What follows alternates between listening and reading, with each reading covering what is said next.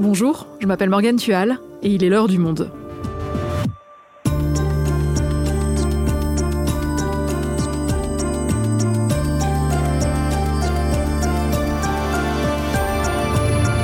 Aujourd'hui, elle fait partie des artistes français les plus écoutés dans le monde et sort ce vendredi 27 janvier son quatrième album, DNK. Si Aya Nakamura n'a plus rien à prouver, son succès continue de fasciner. Qu'a-t-elle apporté à la pop urbaine? Pourquoi sa musique plaît-elle autant de la cour de récré à l'EHPAD? Et comment expliquer qu'elle soit si souvent la cible d'attaques virulentes? Le journaliste Raphaël Malkin a rencontré Aya Nakamura pour M, le magazine du Monde. Il nous raconte. Industrie musicale, comment Aya Nakamura a ça, un épisode de Claire Lays, réalisation Quentin Tonneau.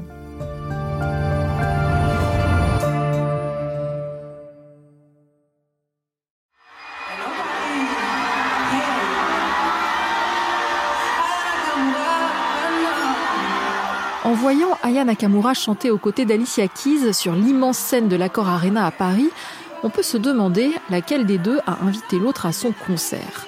En tout cas, c'est Aya Nakamura qui occupe l'espace, qui fait hurler le public. Normal, elle interprète son titre phare, Jaja.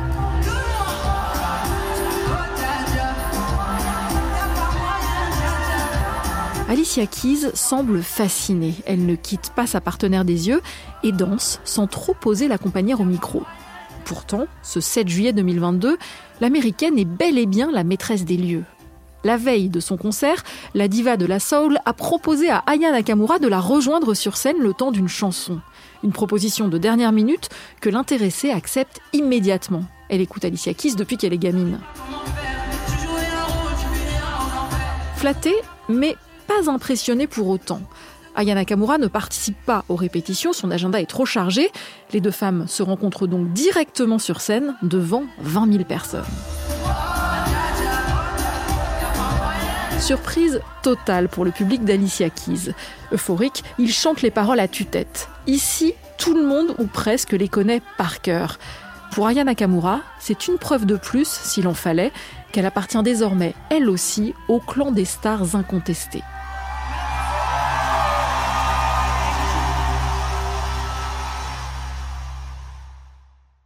Raphaël, cette apparition d'Aya Nakamura au concert d'Alicia Keys nous montre bien à quel point elle s'est imposée dans le paysage musical. D'ailleurs, ce mois-ci, elle a vendu très rapidement 60 000 places pour ses trois concerts à Bercy. Comment expliquer une telle force de frappe? Aya Nakamura, c'est quand même quelque chose d'assez extraordinaire. C'est une artiste qui, ces dernières années, a réussi à s'imposer de manière extrêmement euh, transversale en France, qui réussit à parler à tous les milieux sociaux. Elle parle au milieu populaire, elle parle aux enfants des lycées bourgeois, elle parle aux campagnes, elle parle aux personnes âgées. Donc y a quelque chose d'assez puissant, d'assez euh, populaire au sens littéral du terme, qu'on ne retrouve pas forcément chez d'autres artistes. Et c'est quelque chose qui va de plus en plus fort au fil des albums qui sortent, qui n'est pas forcément du jamais vu, mais qui a quelque chose quand même de, oui, d'extrêmement puissant.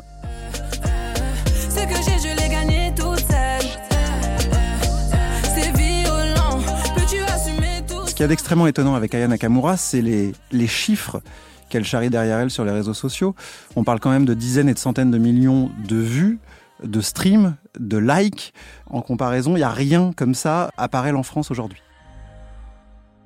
Et elle cartonne aussi à l'international. C'est ça, c'est une ambassadrice euh, à la française d'une certaine manière, comme Edith Piaf ou Françoise Hardy pouvaient l'être en leur temps on parle d'artistes extrêmement populaires aux États-Unis ou dans le monde qui euh, font référence à elle. Je pense à Madonna, je pense à Alicia Keys aussi qu'on a entendu tout à l'heure. On parlait des chiffres. Il y a aussi cette manière dont sa musique se, diffuse à l'international qui est extrêmement particulière. Via les réseaux sociaux, via TikTok notamment, sa musique peut être reprise à l'autre bout du monde, dans l'océan Pacifique, en Indonésie, par un certain nombre de ricochets arrivés en Inde.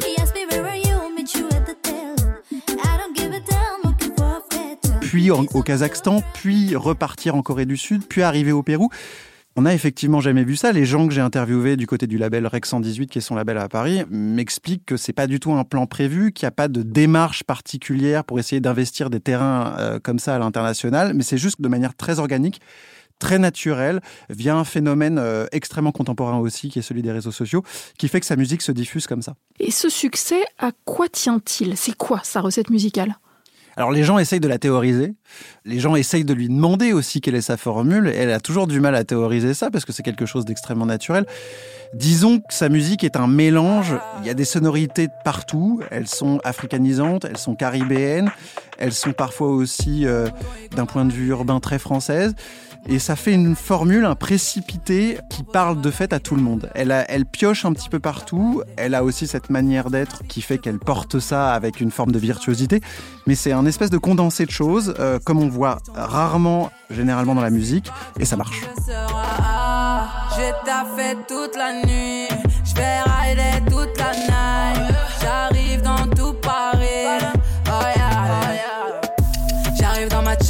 Chop, chop, chop. Toi t'es dans le flop, flop, flop. J'arrive dans ma chop, chop, chop. Toi t'es dans le flop, flop, flop. Et c'est aussi des chansons qui restent dans la tête. Ces textes, ils sont aussi pour quelque chose, non? Alors il y a des formules. Je pense à Jaja, je pense à Pookie aussi, un de ses autres tubes. Elle a une capacité à formuler des, ou en tout cas à, concevoir des refrains, à concevoir des phrases chocs, des punchlines qui restent forcément dans la tête, qui ont ce truc très hypnotisant, très enivrant et qu'on a envie de répéter à l'envie et ça devient même des expressions populaires à, à la fin. Tu as des exemples? Prenons l'expression tu ça dans Jaja qui est son tube le plus connu. Tu ça, ça veut dire un petit peu tu, tu arrives à faire ça, tu fais ça de la meilleure des manières et, c'est quelque chose qui revient de plus en plus dans, les cours de récréation, euh, dans les cafés, au, carrefour, un petit peu partout. Ce qui n'est pas forcément son expression, c'est pas elle qui l'a inventé, mais elle a réussi à la cibler quelque part dans le langage contemporain et en faire quelque chose de plus en plus populaire. Et pour décortiquer encore un peu plus la musique d'Aya Nakamura, on a sollicité Narges Bahar, curatrice musicale et experte du rap français et des musiques de l'Afrique de l'Ouest. Aya, on va dire que je l'ai vu euh, apparaître dans le paysage euh, musical français il y a quand même euh, quelques temps. C'était vraiment dans les tout débuts avec son morceau Brisé, donc c'était il y a sept ans. brisé le cœur, brisé les côtes, j'ai changé de côté. Dès le départ, j'ai été vraiment attrapé par euh, le côté euh, chaloupé de sa musique. Euh, se briser, je serais en, capacité même de chanter les, les paroles de cette chanson aujourd'hui encore. Il y avait plein d'ingrédients qui faisaient que sa musique était hyper identifiable et en même temps, je me demandais qu'est-ce qu'elle allait nous proposer ensuite. Ça a été la période où euh, Aya a commencé à enchaîner euh, les tubes, mais ça restait euh, peu connu du grand public. C'était pas encore mainstream. Le premier gros coup d'Aya, ça a été le morceau Comportement, il y a cinq ans, où là il y avait le comportement, bah ouais. Et là, il y avait vraiment ce mot qu'elle posait, qui donnait aussi un indice fort sur ce qu'allait être aussi la, la touche d'Aya, cette capacité à, à utiliser des mots qui sont plutôt des mots de l'argot euh, des banlieues. Je pense qu'au-delà de ce vocabulaire qui est peut-être pas euh, intelligible pour tous, il y a quand même euh, ce côté percutant du hit, de faire des morceaux qui sont finalement assez universels dans les thématiques, parce que tout le monde peut se reconnaître dans les histoires qu'elle raconte. Ça parle beaucoup d'amour, de désillusion.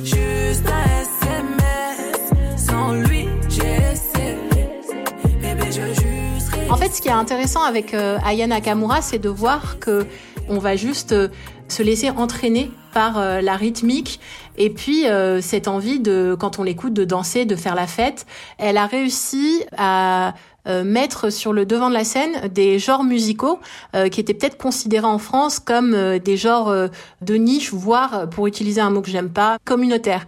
Elle est arrivée en, en étant bah, le pur produit de banlieue est, c'est-à-dire une, une, jeune femme qui est certes franco-malienne, mais qui est avant tout une banlieusarde, qui a grandi en écoutant à la fois Corneille et euh, du zouk ou du R&B et euh, elle a mélangé tout ça dans sa musique en ayant ce côté un peu euh, Kaira du rap quoi. C'est-à-dire que elle est vachement dans les go trip, elle a trouvé une formule assez Nakamouresque, c'est vraiment la sienne quoi. Il y a personne ne fait ce qu'elle fait et je pense que en fait c'est juste la marque de fabrique euh, de toutes les grandes pop stars. C'est-à-dire que si on regarde une Mylène Farmer euh, ou un Johnny Hallyday, un Damso euh, pour citer un, un, rappeur francophone, ce sont des artistes qui ont chacun leur identité, bien qu'on puisse penser que c'est assez simple d'un point de vue voilà musical et parole, mais la réalité c'est que faire de la simplicité ça a toujours été très compliqué. Faire des tubes c'est encore plus dur et elle les enchaîne. mais elle les enchaîne parce qu'il y a ce truc où elle sait très exactement où aller. Et je dirais que j'ai rarement vu des profils aussi euh, captivants qu'Aya Nakamura. Ah, j'ai vu dans ça. Raphaël, dans ton article, tu t'es particulièrement intéressé à la façon dont elle travaille. Ça t'a surpris Comment elle crée ses musiques? Alors c'est quelque chose qu'il s'agissait de mettre euh, concrètement au jour euh, à travers ce papier, c'est d'essayer de comprendre en studio comment elle arrive à devenir une forme de chef d'orchestre de sa propre musique. Beaucoup de gens se demandent si elle n'est pas une marionnette, s'il euh, n'y a pas derrière elle tout un tas de producteurs qui ne lui font faire que ce qu'ils veulent grosso modo. Et en fait, c'est pas du tout le cas. Elle est sa propre manager, ce qui fait d'elle une, curiosité dans, l'industrie musicale où tout un tas d'artistes de son niveau, de son calibre, eux, fonctionnent avec plein de gens autour d'eux ou elle. Elle est toute seule, elle choisit ses propres collaborateurs, elle change du tout au tout d'un album à l'autre, elle décide quelle doit être l'influence principale d'un album, elle fait recommencer quand elle veut euh, que les choses euh, soient retravaillées, elle impose tout, elle donne toutes les directions et c'est quelque chose qu'on ne pouvait pas forcément soupçonner au départ. Ayana Kamura aussi, elle a appris avec le temps si aujourd'hui elle maîtrise tout d'une main de maître, au début elle s'est laissée un petit peu porter, il a fallu qu'elle apprenne. Et c'est ce qu'elle t'a confié d'ailleurs quand tu l'as rencontrée, tu l'as enregistré avec ton téléphone. Ma première tournée, moi j'étais débutante, je connaissais pas les musiciens, on m'avait choisi les musiciens, toute la scène, on m'avait déjà tout préparé, ça veut dire que les choix, ou même mes avis, que ce soit négatifs ou positifs, je les ai vus pendant la tournée en fait, tu vois. Alors que bon, là je suis un peu plus rodé, je connais plus euh, le game et bah déjà psychologiquement tu te prépares, tu sais comment tu vas travailler, tu sais avec les personnes avec qui tu veux travailler, surtout tu choisis, tu prépares ta scène, tu vois, tu choisis tout, c'est pas pareil. Alors c'est assez marrant. Euh, Aya Nakamura, donc elle choisit son équipe de collaborateurs, elle peut changer du tout au tout d'un album à l'autre. Pour ce nouvel album, elle a pris l'initiative d'aller chercher elle-même des producteurs via les réseaux sociaux, Max à la guitare euh, et Seni au piano, en leur envoyant des messages privés, en leur disant simplement euh, s'ils avaient envie de travailler avec elle. Ce qui est un truc qui est complètement hallucinant. Au départ, on s'imagine pas qu'une artiste de son rang euh, puisse comme ça euh, prendre l'initiative de prendre la tâche comme ça de deux types, euh, pas forcément les plus inconnus du monde, mais qui sont pas non plus des gens qui ont un énorme pédigré. Elle fait ça de manière très naturelle. Elle se pose pas de question de savoir si c'est protocolaire ou pas. Les gens répondent parce qu'ils voient que c'est Aya Nakamura et, c'est comme ça que ça se fait dans une sorte de bouillon très organique. Et elle s'entoure de voilà de gens dont elle sent que les inspirations parlent à son monde. Et je crois que c'est le plus important, c'est cette espèce de manière de défendre coûte que coûte son instinct, son univers, pour que ça colle à l'idée qu'elle se fait de ce qu'elle doit euh, proposer à son public. Mais pourquoi est-ce qu'elle change d'équipe d'album en album puisque ça marche? Il y a une volatilité, effectivement, une manière, j'imagine, et d'après ce que j'ai compris en lui, en lui parlant, de se renouveler en permanence. Peut-être que c'est une crainte, en fait, de sa part, de se laisser ringardiser par l'époque, de, de tourner un petit peu en rond. Et donc, elle va chercher des gens qui peuvent donner un nouveau souffle à sa musique. Alors, elle met pas de côté, elle range pas au placard les gens euh, avec qui elle a travaillé euh, précédemment. Juste, elle, elle ajoute des choses, elle ajoute des briques, elle ajoute une couche de ciment légèrement différente pour se donner un petit peu plus euh, d'ampleur et d'élan au fil de sa discographie. Et quelle relation entretient-elle avec son public? On a l'impression qu'elle est à la fois très présente sur les réseaux sociaux, mais que paradoxalement, elle ne livre pas grand-chose de sa vie privée. Alors elle en parle tout le temps son public. C'est quelque chose de très important pour elle. Elle fait très attention à ce que le, public pense de sa musique. Elle se dévoile pas beaucoup, mais en même temps, elle fait en sorte de montrer un petit peu d'elle, surtout via les réseaux sociaux. Une photo de vacances, une photo de studio, un portrait un peu glamour. Elle sait qu'il faut donner un petit peu pour garder un contact avec son public et surtout, elle l'a vachement souligné au cours de l'entretien qu'on a eu tous les deux, surtout pour ne pas se sentir seule une fois qu'elle est chez elle, quoi. Elle a vachement parlé de ce documentaire qui est sorti il y a quelques mois, euh, qui retraçait la carrière de Diams. Elle voyait qu'il y avait une sorte de, de fossé béant entre ce que pouvait euh, donner à voir Diams face à son public quand elle était sur scène et quand elle se retrouvait chez elle, où elle était très seule et en fait, elle a peur de ça, Yana Nakamura. Elle n'a pas envie d'être seule, elle n'a pas envie de sentir le vide autour d'elle, elle n'a pas envie de se sentir schizophrène où d'un côté il y a vachement de public, d'un côté il y a vachement d'amour, d'énergie, et puis de l'autre côté il y a rien. Donc, sa manière à elle de combler ce fossé, c'est de créer du lien entre ces deux mondes, entre le monde privé et le monde public, en donnant euh, un petit peu à voir de ce qu'elle est aux gens de manière assez régulière. Oui, elle maîtrise parfaitement les réseaux sociaux, et c'est d'ailleurs sur les réseaux sociaux qu'elle a commencé. Elle a publié ses premières chansons sur Facebook. C'est comme ça qu'elle a été remarquée par un, aspirant producteur qui s'est pris un peu de passion pour sa musique et qui euh, s'est mis en tête de lui payer ses premières séances de studio en se disant je fais un pari, peut-être que ça marchera c'est quelqu'un qui euh, fonctionne et qui a grandi via les réseaux sociaux, qui pendant très longtemps avait des dizaines de milliers d'abonnés sur Twitter avant de, prendre un petit peu de distance avec ce réseau social pour se consacrer plutôt à Instagram et un petit peu TikTok aussi. Elle sait que le monde fonctionne comme ça et surtout elle aime ça. C'est pas forcément de l'opportunisme, c'est sa manière de fonctionner avec le monde, c'est sa manière de communiquer. Elle fait ça aussi avec ses amis. Et il faut la prendre comme ça et il faut la comprendre comme ça. Et on lui attribue parfois une casquette de diva capricieuse et inaccessible. Toi qui l'as rencontrée, comment tu la décrirais? Comment s'est passée cette rencontre? Aya Nakamura est arrivée en retard parce qu'elle était coincée dans les bouchons au volant de sa voiture, puisqu'elle a récemment passé le permis. Mais quand elle est arrivée, elle s'est excusée. Beaucoup de gens peuvent euh, la prendre pour une diva parce qu'il y a cette distance, puis parce que parfois aussi il y a quelques accros. On pense notamment à son apparition sur le Téléthon il y a, quelques années où elle se demandait un peu ce qu'elle fichait là. Un message à passer à vos fans pour qu'ils soutiennent le Téléthon. Je vous invite à appeler le 3637 euh, pour euh, aider la recherche et stopper. Euh, stopper. Non, il faut arrêter les maladies. Son rire en coin au moment où l'un de ses concurrents a gagné le disque de l'année à la cérémonie des Energy Music Awards en novembre dernier. Donc elle peut donner l'impression, pas forcément d'être une diva, mais d'être quelqu'un qui se moque un petit peu du système. C'est pas ce qu'elle m'a donné à voir quand on s'est rencontrés. C'est juste une jeune femme de 27 ans euh, qui a envie surtout qu'on l'écoute, sa musique, qui est surtout là pour défendre ça. Mais c'est pas quelqu'un de monstrueux euh, comme peuvent l'être parfois. Euh, certaines divas américaines, c'est pas quelqu'un qui prend de haut, c'est plutôt quelqu'un qui prend les gens comme des de potentiels amis au départ. Elle a en tout cas connu des vagues d'attaques virulentes, comme nous l'explique Narges Parr. C'est vrai qu'elle a été euh, victime euh, à la fois de racisme, de misogynie, de mépris de classe, des animateurs qui écorchent son nom, qui ont vraiment du mal à le dire. Voici Yaka Nakamura. Elle a beaucoup parlé du fait que ça avait été difficile parce qu'il y avait notamment ces réflexions autour du fait qu'elle soit une femme noire, donc on lui demandait de s'éclaircir la peau, beaucoup de réflexions euh, sur les réseaux sociaux, sur son maquillage, sur son physique. Avant Aya, la représentation de la femme noire dans l'industrie musicale était euh, quasi inexistante. On avait jusque-là des modèles qui étaient plutôt euh, américains, mais on n'avait euh, pas d'exemple français qui réussissait à se hisser à ce niveau de célébrité, de réussite, à perdurer aussi longtemps. De ma carrière de journaliste, j'en ai très peu vu en fait. Raphaël, on a l'impression que les détracteurs d'Aya Nakamura veulent à tout prix la ranger dans une case, comme s'il y avait la nécessité d'en faire un symbole de quelque chose. Alors effectivement, il y a un petit peu d'un symbole chez Aya Nakamura, c'est quand même extrêmement fort ce qu'elle a fait. Très très vite, on a voulu la catapulter ambassadrice d'une cause euh, qui rassemble plein de choses entre le féminisme, euh, le fait qu'elle soit noire et qu'elle puisse représenter la, communauté noire, les gens de banlieue, c'était pas simple pour elle, je pense, d'assumer ça au départ. Elle comprenait pas tout. Elle n'avait pas envie de s'intéresser à ça. Elle avait le nez dans sa musique et pas autre chose. Elle a toujours le nez dans sa musique, mais avec le temps, je pense qu'elle a compris que c'était des choses qui étaient extrêmement importantes. Elle a pris conscience de la force de son image et du symbole qu'elle représentait un petit peu malgré elle. Elle est en train d'apprendre que c'est une force, elle est en train d'apprendre à assumer ça et à avancer avec.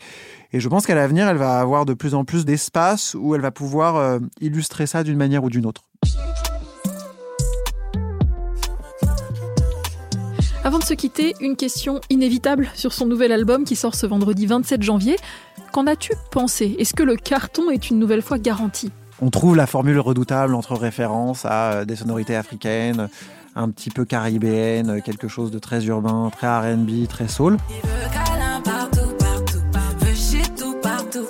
Mais ce que j'ai retenu, c'est une forme de, gravité face au monde, euh, où on a l'impression que c'est une artiste qui perd ce qui lui restait de naïf et de candide en elle.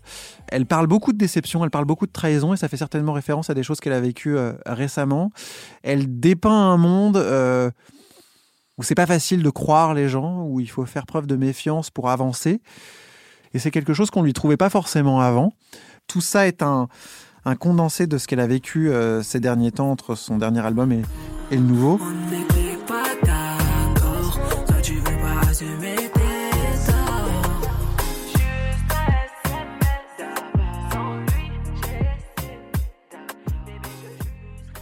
Si on veut vraiment la comprendre, finalement, il faut écouter ces morceaux. Merci Raphaël. Merci à toi.